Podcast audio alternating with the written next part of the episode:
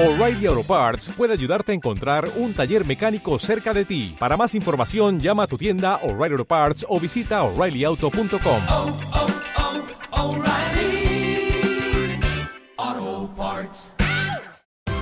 Esto es una producción de Mindalia Televisión y Mindalia Radio, audiovisuales sin ánimo de lucro de mindalia.com, para aportar conocimiento y crear conciencia. Mindalia.com, la primera red social de ayuda altruista a través del pensamiento.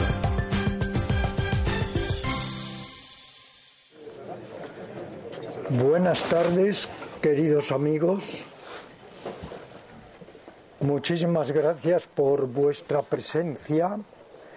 Es la tercera vez que nos reunimos en memoria de Miguel Ángel,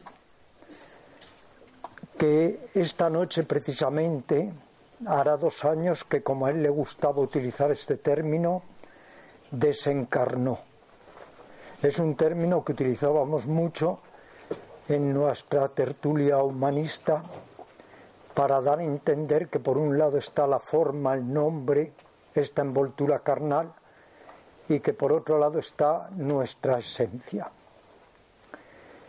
Voy a comenzar antes de que haga la introducción Joaquín Tamames, que también la hizo el año pasado y que leyó una hermosa carta de Krishnamurti a su hermano cuando murió. Voy a comenzar refiriéndoos una anécdota, ya que está aquí también mi hermano Petro, que él seguramente no se acordará, pero que la quiero utilizar como introducción a la que luego será mi charla.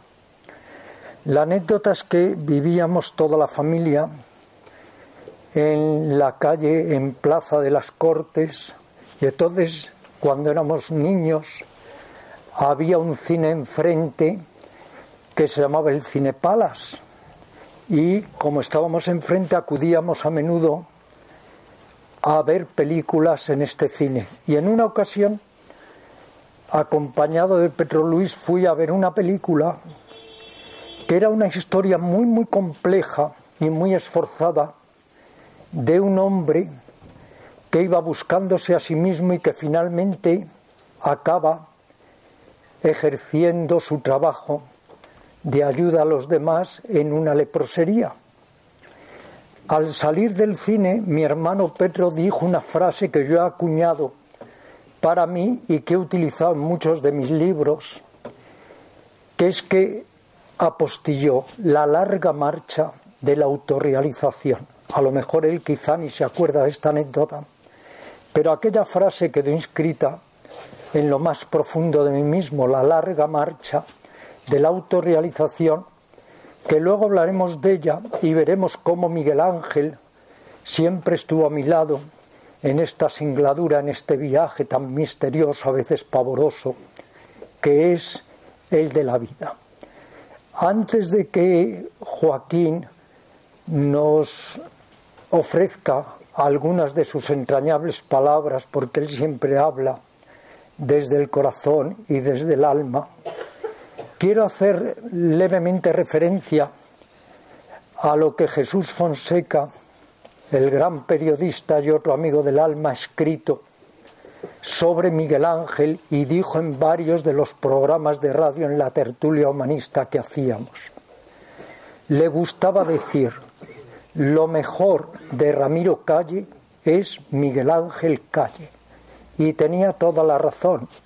Lo mejor que me ha podido pasar en mi vida es haber encontrado a mi hermano Miguel Ángel. Por eso os dije cuando nos reunimos hace dos años, a los 15 o 10 días de haber muerto, que mientras yo estuviera vivo seguiríamos repitiendo actos en memoria de él, como es el caso en esta ocasión, y que he elegido precisamente mi último libro de memorias, Viaja al fondo de mí mismo, porque en ese fondo de mí mismo siempre alienta, palpita, Miguel Ángel. Así que os agradezco en mi nombre y en el nombre de él que estéis aquí una vez más, por tercera vez, que esté siempre presente en nuestro recuerdo y que, como decía Baba Sivananda de Benares, un yogi que murió justo al mes después de haberlo hecho Miguel Ángel, como él decía, venimos aquí para hacernos la fotografía y nos marchamos. Y el único sentido de la vida es ayudarnos los unos a los otros. Muchísimas gracias. Ahora Joaquín Tamames, que es de esos amigos que siempre está, que es verdaderamente incondicional, que eso no es fácil en los días que corren. Bueno, muy buenas tardes a todos. Muchísimas gracias a Ramiro por sus bonitas palabras. Para mí, como siempre, es una gran alegría y un gran privilegio estar aquí recordando a Ramiro Calle, pero más que nada uniéndonos todos en comunión, dándonos un poquito de calor humano y espiritual, eh, con el objetivo, obviamente, de recordar a Miguel Ángel y de celebrarle en alegría. También el objetivo de escuchar a Ramiro, que siempre inspira y que es un gran regalo tenerle cerca y tan cerca, hablar de su libro y darnos todos propósito y calor pues para continuar en, en la vida pues con más alegría y con más más centrados. Es un poquito lo que conseguimos en estos actos tan entrañables que organiza Ramiro. Una palabra muy especial para las hijas de Miguel Ángel, Lynn y Lilian, que están aquí, y también para Marinieves, su esposa, y por supuesto para Pedro Luis, hermano de Ramiro y de Miguel Ángel. Agradecimiento especial a las personas que han venido de lejos. Coldo ha venido desde Estella esta mañana, Dolores me consta que ha venido de Málaga, alguna otra persona ha venido de Sanabria. Tenemos eh, al señor Flores, que es de Huancayo, en Perú, a 4.000 metros, que estaba pasando unos días en Madrid, ha aprovechado para acercarse. Y también me parece que ha venido alguien que vive en México, que está en Madrid, acercado también. O sea que tenemos una reunión muy multinacional y eso nos gusta mucho. Yo voy a leer un texto que ha preparado Ramiro, como siempre, con gran cariño. Voy a hacer alguna mención de mi relación o de mi conocimiento de Miguel Ángel. Y voy a hablar muy brevemente, para no aburriros, porque enseguida doy la palabra a Ramiro, del libro que nos convoca Viaje al fondo de mí mismo, Memorias de un yogi. Si queréis, os parece, si os parece, empezamos por las palabras sobre la amistad, elegidas este año en recuerdo de Miguel Ángel Calle, del precioso libro El Profeta de Gibraen, que Ramiro ha elegido y que dice así. Entonces dijo un literato, Perdón. Y un adolescente dijo, háblanos de la amistad. Y él respondió diciendo, vuestro amigo es a la medida de vuestras necesidades. Él es el campo que sembráis con cariño y cosecháis con agradecimiento. Es vuestra mesa y el fuego de vuestro hogar. Pues vais a Él con vuestra hambre y lo buscáis en procura de paz.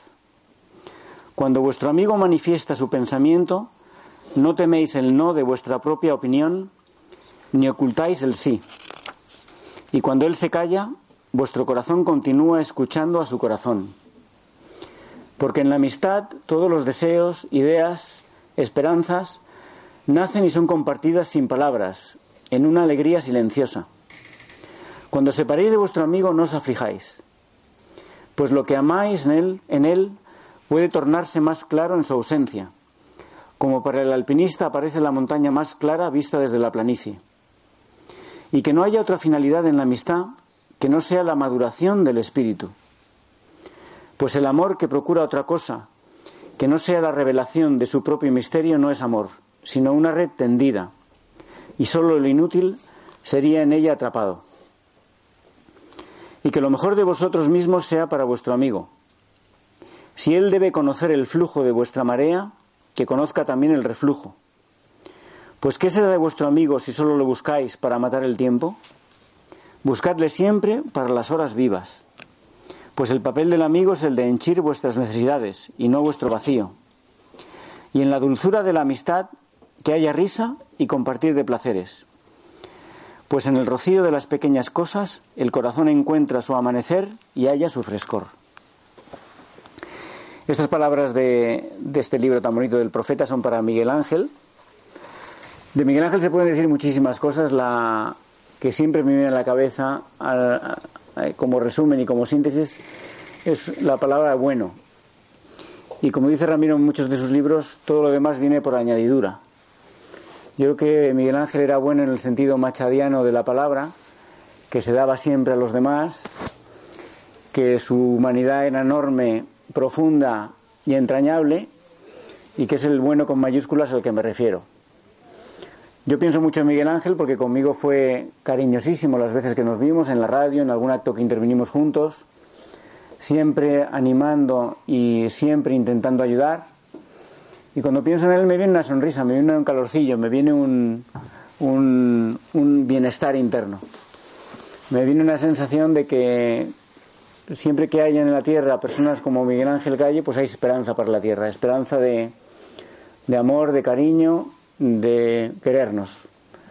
Y por lo tanto, en lo que a mí se refiere, y desde luego eh, por el conocimiento que he tenido Miguel Ángel y el cariño que hemos tenido, es una presencia muy viva en mí. Y le agradezco mucho a Miguel Ángel su presencia cuando estaba aquí y la que siento ahora cuando está en el otro plano. Tan vivo o más que antes. Esto en cuanto con Miguel Ángel. Quería también decir unas palabras en cuanto al libro de Ramiro. Ramiro ha escrito muchos libros, como sabéis. Eh, yo creo que este libro se sitúa en el porcentaje de los libros importantes de Ramiro porque es un libro muy autobiográfico. Pero además de ser un libro muy autobiográfico, es un libro lleno de citas muy interesantes de personas a las que Ramiro mm, ha entrevistado y con las que se ha encontrado para hablar de la liberación, para hablar de los liberados vivientes.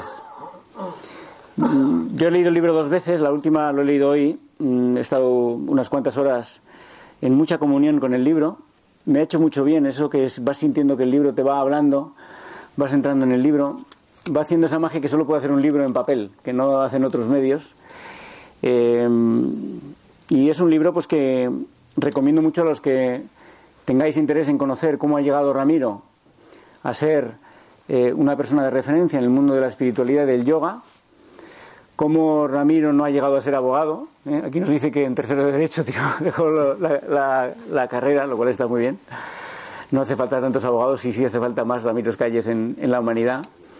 Eh, y nos cuenta eh, con, mucha humildad y de una manera muy bonita y muy transparente pues sus dudas, sus dificultades, algunas que experimentamos nosotros también ahora al hacer yoga, pues que, que tenía rigidez, que le costaba hacer la pinza, que el mantener las posturas, el mantener la disciplina, la, constancia, nos, habla de toda esta lucha por, dominarnos a nosotros mismos y por poco a poco ir venciendo ciertas inercias. Es la lucha de ir soltando los temas y los asuntos de la personalidad para ir escalando lentamente, según podamos cada uno, los asuntos del alma, del ser de mayúsculas. Y en este libro está muy bien explicado. Y está explicado de una manera como decía antes, muy humilde, muy sencilla, sin ninguna pretensión y sin ninguna artificiosidad. ¿eh? Cosa que es tan frecuente hoy cuando la gente habla de sus experiencias. Esto es una experiencia contada de un modo muy bello, yo creo. Y os, voy a, os he escogido cinco frases muy breves y enseguida dejo a Ramiro para que nos dé su charla, que a mí me han, me han llegado muy profundas hoy. La primera es la primera cita después de dedicar el libro a Paulino Monge, que merecidamente está dedicado al profesor de yoga Paulino Monge, que está aquí con nosotros. La primera cita es de Nisargadatta y dice así: Lo que te ayuda a conocerte está bien, lo que te lo impide, mal. Conocer tu verdadero yo es alegría, olvidarlo, pesadumbre. Es decir, el libro ya empieza dirigiendo los dardos, las flechas, a que busquemos nuestro yo.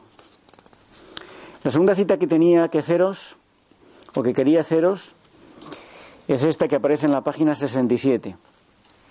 Y dice así, es una cita de Ramana Maharshi. El libro está plagado de citas interesantes, de personas que ya no están con nosotros, pero que Ramiro ha entrevistado, muchos de ellos pensadores muy importantes del siglo XX. Dice Ramana Maharshi, la gracia está dentro de ti. Si estuviera fuera sería inútil. La gracia es el sí mismo. No es algo que deba ser tomado de los otros. Lo único necesario es que sepas de su existencia dentro de ti. Nunca estás fuera de su funcionamiento. La gracia siempre está aquí, pero no se manifiesta al estar oculta por la ignorancia. Entonces esta llamada es muy bonita porque toda la labor de Ramiro yo creo que es una llamada que despertemos de la ignorancia. Tú decías en la vanguardia, en la entrevista hace muchos años que te hicieron, estamos tan dormidos, ¿no? Estamos, somos tan ignorantes. Y esta cita de, de Ramani Maharshi me gusta por eso, porque es la gracia está presente y tenemos que despertarla, tenemos que salir de la ignorancia y entrar en la sabiduría. Aquí hay otra cita muy bonita, en la página 70 del libro. Dice, cuando la mente ha sido calmada, el yogi alcanza la suprema felicidad del alma, que se ha unido al Ser Supremo. Felicidad exenta de imperfecciones o de pasiones. Y dice después, la persona que está en el yoga, que ve el yo en todos los seres y todos los seres, es el yo. Posee una visión pura. Fijaros que este libro se llama Memorias de un yogi y que el trabajo de Ramiro, tantos años, yo creo que en el fondo nos viene a decir que todos somos yogis en potencia, no hace falta que estemos ni en las eh, montañas ni en el desierto eh, haciendo vida de anacoreta, que podemos ser en nuestras vidas cotidianas ser yogis. Personas que buscamos la unión, la unión con nuestro ser, con nuestro alma, el ser en mayúsculas, y la unión, el que piense en esa unión es posible con el divino, con el uno, con el alma universal, con el Atman, del que se habla tanto en este libro y también además. Otra cita que os he recogido del libro, de la entrevista que hace Ramiro, preciosa entrevista con el Swami Krishnananda. Le dice el Swami, habla la verdad, habla poco, habla con amabilidad, habla dulcemente. No insultes a nadie en pensamiento, palabra u obra. Sé amable con todos. Sé sincero, recto y abierto de corazón en tus palabras y actos. Sé honesto, gana con el sudor de tu frente. No aceptes ningún dinero, cosa a favor, a menos que lo hayas ganado legalmente. Desarrolla la nobleza y la integridad. Controla los ataques de ira por medio de la serenidad, la paciencia, el amor, la piedad y la tolerancia. Olvida y perdona. Esto está en la página 142 del libro. Estoy acabando ya en las citas. Nos hace unas citas preciosas de Baba Sivananda. La foto más bonita de Baba Sivananda la hizo mi esposa Berta Graset, que fue a verle por recomendación de Ramiro. Hizo una foto que luego ha salido en muchos sitios, eh, eh, que está guapísimo además, eh, hace unos años. Las citas de Baba Sivananda yo creo que merecerían un libro separado sobre él. Son realmente bonitas, os he seleccionado algunas. En la página 188 dice, este mundo es un enorme escenario, dice el Baba Sivananda, que desencarnó un mes después que Miguel Ángel. Somos los actores y estamos haciendo nuestro papel. Cuando la obra termine volveremos a nuestro hogar. El alma es el conductor y el cuerpo es el coche. Si no existen el amor y el respeto, la vida es salvaje. Es muy simple y es muy bonito. Dice también el Baba Sivananda, la paz es lo más importante de la vida humana. Sin paz la vida no tiene sentido. La meditación es el mejor sendero de vida para todos. En este planeta descansamos algunos días y partimos. Tenemos que servir a los otros y ganar la paz de la mente. Y finalmente dice, nunca seas orgulloso. Recuerda siempre que estamos en este mundo solo durante unos días y antes de dejarlo, haz algo por ti y por los otros. Este mundo es una posada. Algunos días descansamos en la posada. Después dejaremos nuestro hogar. Solo dejamos aquí nuestras acciones, que sean nobles y de ayuda. Hay muchos ríos en este mundo, pero todos deben llegar al océano, que es el final de los ríos. Todos retornamos al mismo lugar. Y finalmente el libro acaba de un modo muy íntimo y muy bonito. Mm, aquí dice el editor, con muy buen criterio, que es el libro más íntimo de Ramiro Calles en el límite. A mí me gusta más que en el límite, porque en el límite expresa, explica una situación muy concreta, que es la de la enfermedad de Ramiro. Este, en el fondo, es un libro, a mí me ha hecho mucho bien por eso, porque me, me explica el despertar y cómo el despertar es un proceso lento y, y la escalera es larga y el camino es largo, pero es un camino donde vas avanzando y retrocediendo, pero vas avanzando. Y el final es muy bonito. El final es una dedicatoria casi a todos los que estamos aquí y de aquí al mundo entero. A mí me ha emocionado mucho este final, Ramiro, debo decírtelo. Habla así Ramiro al final. Poco más de un mes después de haber desencarnado Miguel Ángel, me encontraba en el tren viajando para ir a dar un taller de meditación al sur. Me llama por teléfono mi buena amiga Cristina Lázaro, investigadora de experiencias cercanas a la muerte y mujer de gran formación intelectual, para comunicarme que Baba Sivananda ha muerto. Me siento profundamente conmovido. Otro gran ser que deja su cuerpo. Como él siempre me decía, venimos, nos hacemos la foto y nos vamos. La vida es muy corta. El único sentido que tiene es ayudar a los otros. Todo lo construido es impermanente, pero nos percatamos realmente de ello Pero no nos percatamos realmente de ello y seguimos poniendo el énfasis en las trivialidades, las fricciones y frustraciones, los resentimientos y la autoimportancia. Mientras mi vista se pierde a través de la ventanilla mirando los campos desnudos, vienen a mi mente unas palabras de Baba Sivananda. Vida y muerte son lo mismo. Todos los días morimos al estar dormidos y el que no, y el que no despertemos será la muerte. Y una y otra vez me esfuerzo por tener presente el consejo que me diera mirándome con sus ambarinos y amorosos ojos. Ramiro, contempla, haz yoga físico, medita y no te preocupes. Y ahora nos dice Ramiro para terminar el libro. Cuando viajo al fondo de mí mismo, me fundo con vosotros, Miguel Ángel y Baba, y siento, a través de vosotros, que todos somos uno.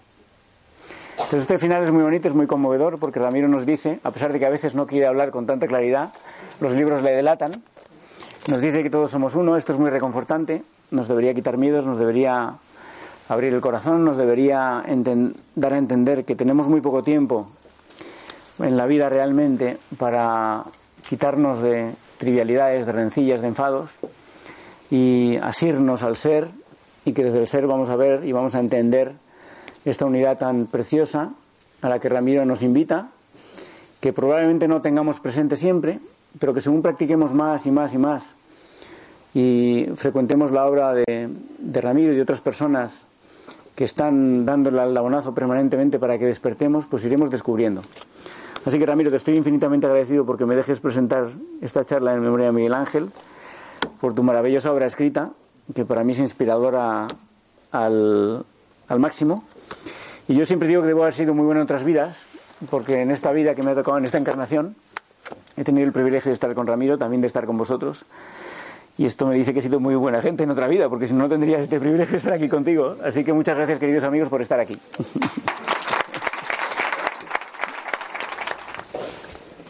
Hace muy pocos días recibí un email de Helio Clemente, que está aquí frente a nosotros, que es un gran pintor, un gran escultor, un gran ser humano y ese email que me envió me resultó especialmente entrañable porque decía, nos reuniremos el sábado para hablar de nuestro hermano Miguel Ángel. Él consideraba a Miguel Ángel un hermano, era uno de sus más grandes amigos y durante un año entero Helio estuvo asistiendo también a nuestra tertulia humanista. Por eso me es especialmente grato que esté ahora junto a mi otro hermano Petro Luis y este hermano también que es Helio Clemente, igual que lo es Nacho Fagaldi y tantos de vosotros.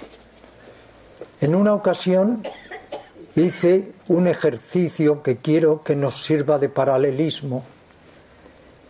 El ejercicio es que justo en el norte de la India, donde nace el Ganges, cerré los ojos y entonces visualicé toda la India y fui recorriendo con los ojos de mi imaginación la India desde el nacimiento, fijaros, del Ganges, hasta el extremo sur de la India que se llama el Cabo Comorín, donde meditaba Vivekananda. Con enorme claridad constaté en mi mente todos los lugares de la India, de ese país con más de 1.200 millones de habitantes. ¿Y por qué os cuento esta anécdota?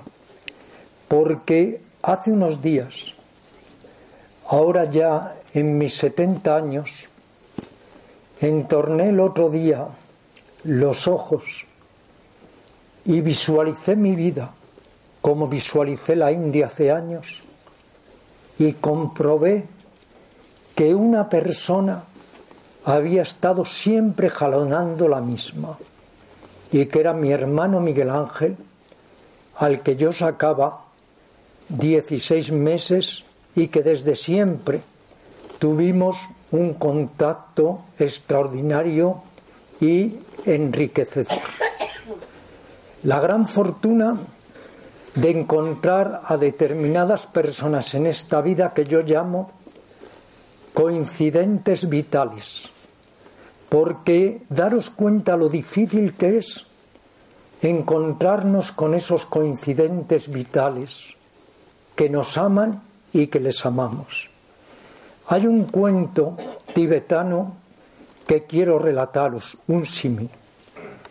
Se nos dice, imaginaos por un momento que en los vastos océanos hay una tortuga que solo saca la cabeza una vez cada millón de años para respirar. Y en esos vastos océanos hay una argolla. Y en el momento, fijaros qué difícil, que la tortuga saca la cabeza cada millón de años, la mete dentro de la argolla. Más difícil se nos dice que que eso suceda es haber encontrado una forma humana. Y más difícil todavía es haber tenido la inmensa fortuna de toparnos con esos coincidentes vitales que nos ayudan a caminar por esta larga o corta, según se mire, sin la dura que es la vida. Al mirar hacia detrás, encuentro en lo más recóndito de mí, en este viaje, al fondo de mí mismo, ante todo a mi primera maestra, mi madre María del Mar. Hablo de ella con todo amor, con devoción en esta obra, porque cada noche beso sus pies de loto, porque ha sido la persona que más ha marcado mi vida. Fijaros que el primer mantra que repetimos es mamá el mantra madre que está aparecido en todos los idiomas y que nos acompaña a lo largo de toda la vida. Yo tuve una especial fortuna. No solo es que vine a dar en esta familia, sino que vine a dar con esta sorprendente mujer que era María del Mar.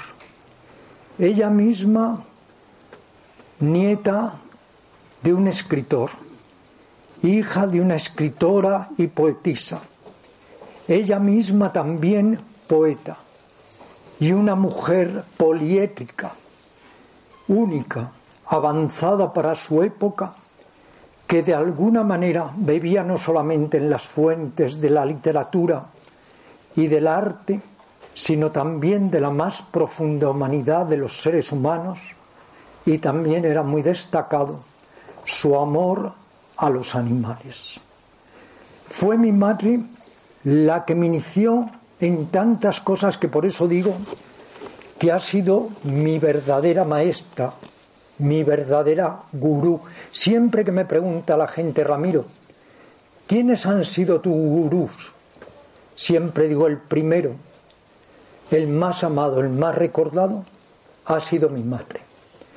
Ella me inició en las lecturas de Hermann Hesse y de Stefan Zweig.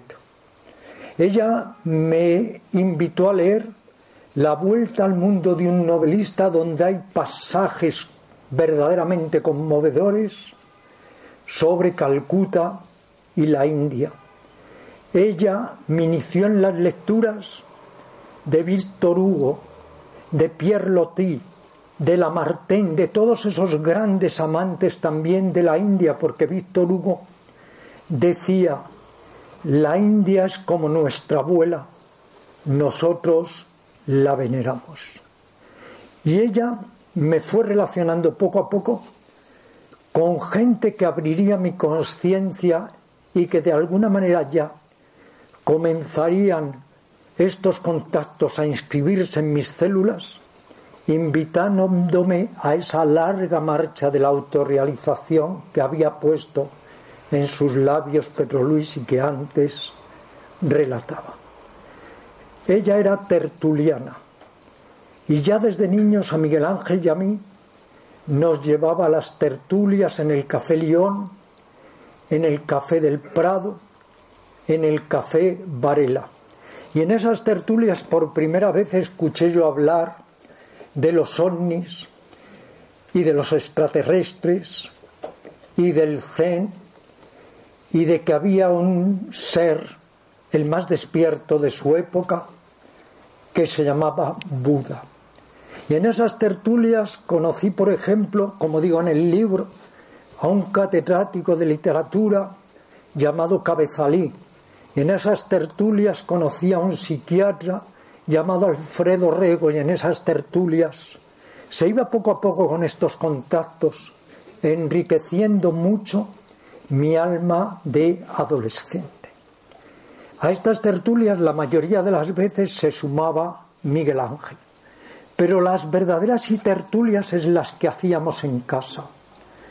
En nuestra casa, tarde tras tarde, o los fines de semana, o muchas veces hasta altas horas de la madrugada, nos uníamos o nos asociábamos con artistas como López Motos, del que hago referencia, o con pintores o escultores como Padilla o como tantos otros que también estarán en la mente de Petro Luis y que iban poco a poco insuflando en mí este anhelo por conocer más, por profundizar más. Y desde esos primeros años, e insisto, gracias a las lecturas, a las charlas, a los contactos con mi madre, comenzó a avivarse en mí un verdadero sentimiento de búsqueda. Yo era un triste y melancólico adolescente. Tenía tan desesperado a mi madre que ella decía que yo era el eternamente aburrido, porque no encontraba en ninguna parte sosiego, ni solaz, ni comportamiento de ningún tipo. Eso me conducía y me conducía constantemente a buscar.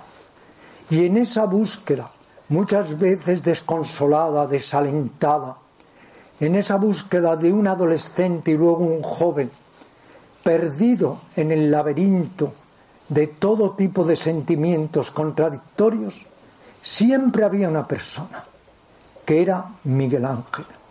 Juntos Estuvimos en un internado cuando por una enfermedad de mi padre tuvimos que ser llevados al mismo.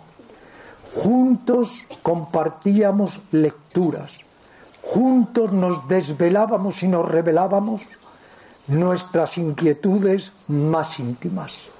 Y puedo decir, como muchas veces he dicho, y como se lo dije afortunadamente a él en varios programas de radio cara a cara, que la única persona en este mundo que no me ha fallado, que nunca me falló en lo mínimo, era Miguel Ángel. Por eso ocupa un lugar muy importante, primero en mi autobiografía espiritual, que muchos habéis leído, y después en estas memorias. Teníamos caracteres muy diferentes, pero a la vez complementarios. Él era, sin duda, un seductor extraordinario en el mejor sentido de la palabra. Pedro Luis escribió un reportaje que todavía podéis consultar porque ha quedado colgado en mi Facebook, en Mindalia, en mi blog, que se llama Estirpe de Seductores. Él lo llenaba todo, con su presencia, con su energía, con su palabra tenía esa fuerza y era como una esponja que era capaz también de absorber las inquietudes de los demás. Desde niño yo os diré cómo le veía, cómo le sigo viendo. Era una réplica de El Flynn. Para los que conocisteis, que la gente joven no. El Flynn era mi héroe y estaba manifestado en Miguel Ángel.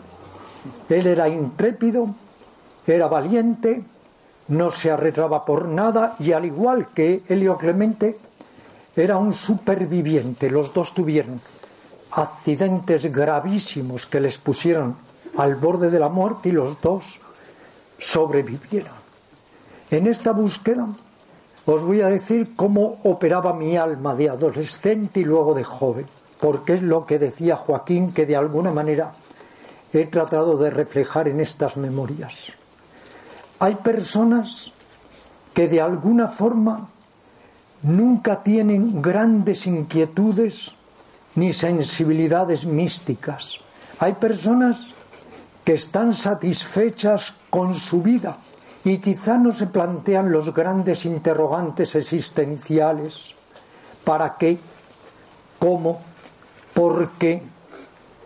¿A qué he venido aquí? ¿Por qué te traen y luego te sacan de repente de la película?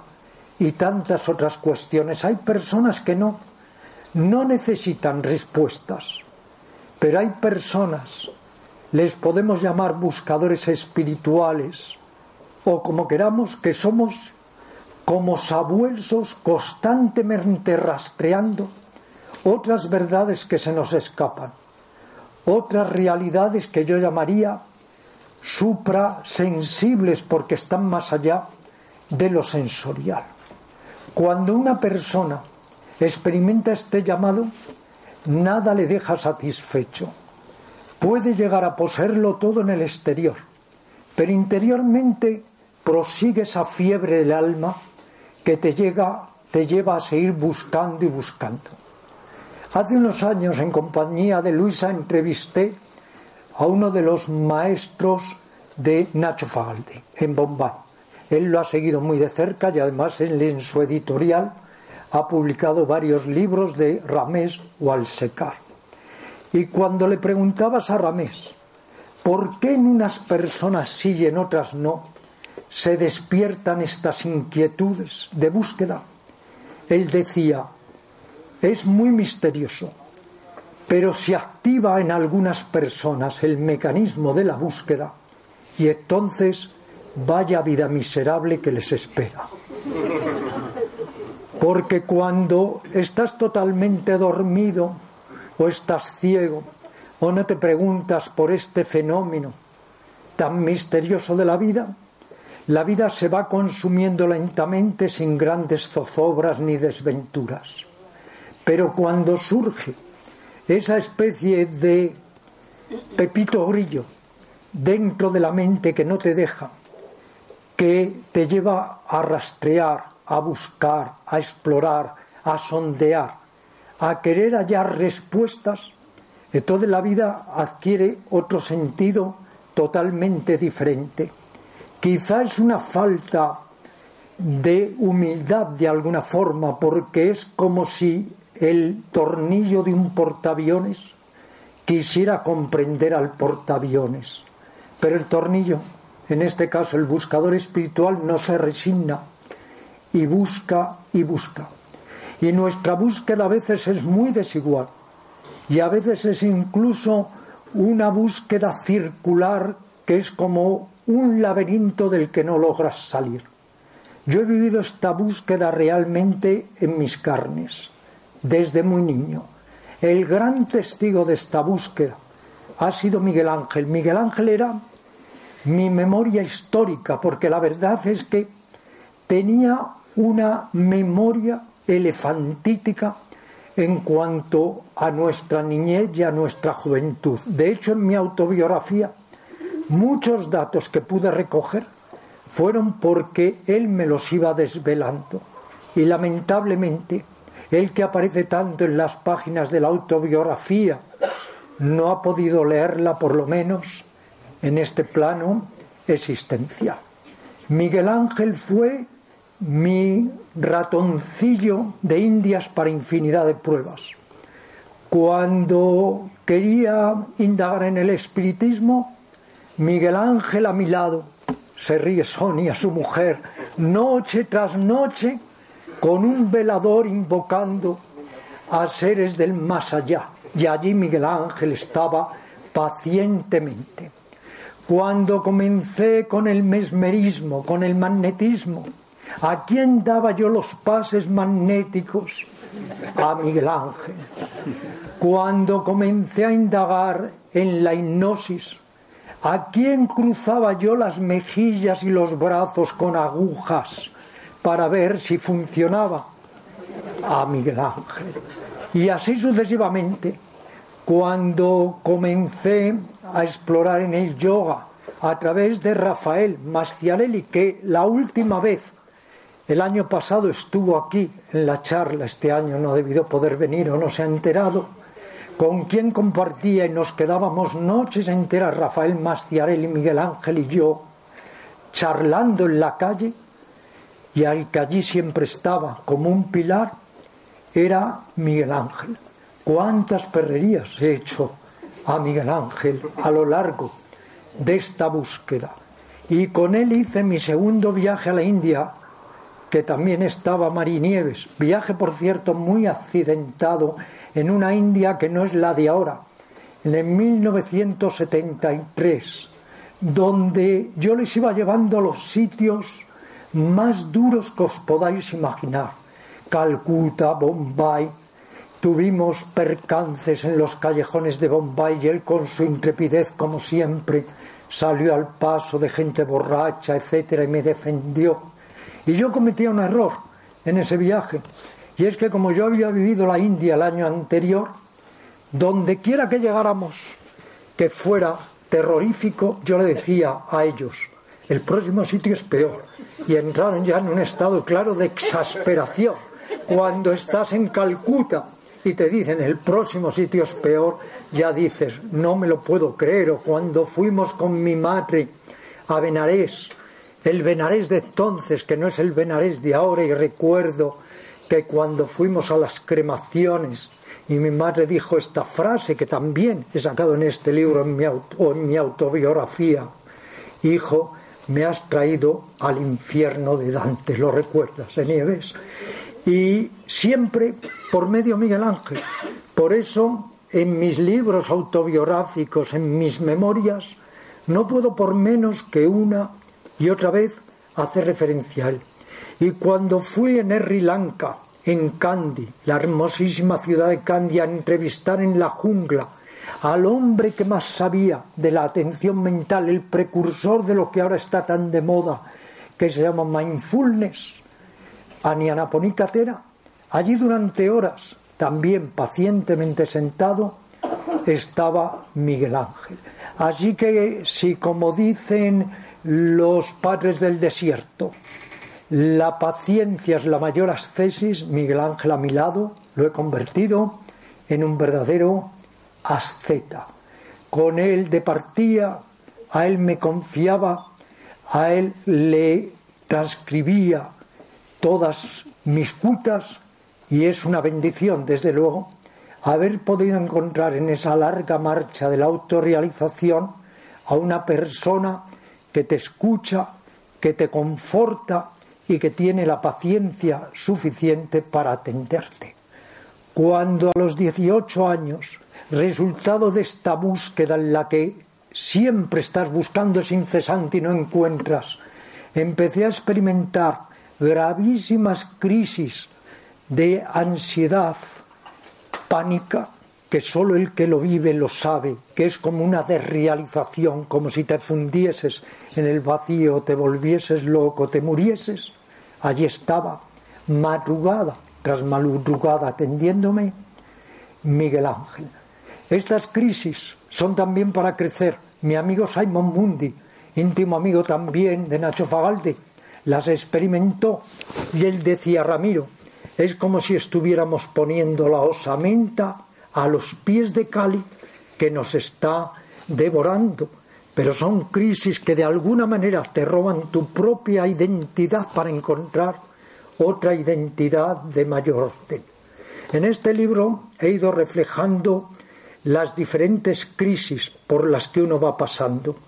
Lo importante de estas crisis, porque la vida es una sucesión de crisis, es salir de ellas recurriendo a una metáfora como crisálidas, crisis con alas, y no dejándonos hundir por las mismas.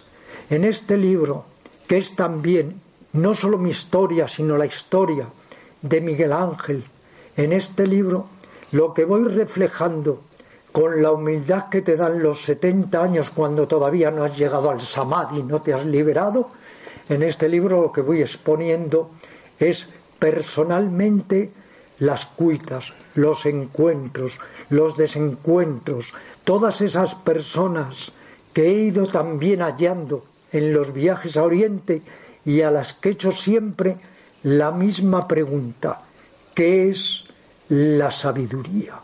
Y he llegado poco a poco a comprender cuánta razón tiene un cuento que para terminar y que luego haya preguntas y respuestas y testimonios hacia Miguel Ángel, cuánta razón tiene un cuento que es el del ciervo almizclero.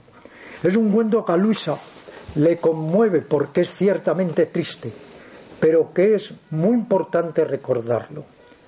Fijaros que es un ciervo que desde corta edad comienza a oler su propio aroma. En los ciervos almizcleros hay unas glándulas que emiten un aroma que se puede oler, un maravilloso aroma a kilómetros de distancia. Cuando era una cría, el ciervo almizclero ya empieza a oler este maravilloso aroma y empieza a buscarlo. De tal manera siente ese ansia de saber la fuente de este aroma que empieza a buscarlo sin descanso. Y le llega la juventud y sigue buscando. Y se hace adulto y sigue buscando el aroma y recorre países de todo tipo y afronta todo tipo de riesgos y peligros y sigue buscando y al final envejece y en la antesala de la muerte, en la agonía, sigue preguntándose de dónde vendrá este aroma y sigue buscando hasta que finalmente muere sin haberlo encontrado. Esto nos sucede muchas veces a casi todos nosotros. Buscamos el aroma del ser, el aroma interior fuera de nosotros como este ciervo, y no nos damos cuenta de que lo importante es también empezar a mirar dentro de nosotros mismos. Por un lado, consideramos que hay que vivir bien, y esto es muy justo y lícito, y que hay que mejorar nuestra calidad de vida externa. Pero si no mejoramos nuestra calidad de vida interna, es como una persona que brilla mucho con la mente, pero no brilla con el corazón, y su vida es un fracaso. Lo que yo deseo es que si siguiera reencarnando, Dios no lo quiera, es que por lo menos encuentre a Miguel Ángel, a Pedro Luis, a los coincidentes vitales y a todos vosotros para que podamos seguir reuniéndonos y cultivar lo que decía el gran psicoanalista Lacan, no solo el amor, sino una palabra muy bella que él acuñó, que es amor, amor del alma. Muchas gracias.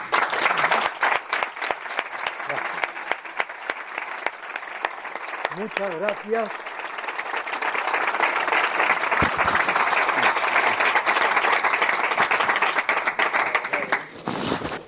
Si os parece, ahora abrimos un, un tiempo de preguntas y de comentarios y de charla. Y luego al final, hacia las 10 menos 10, pondremos detrás un- una mesa.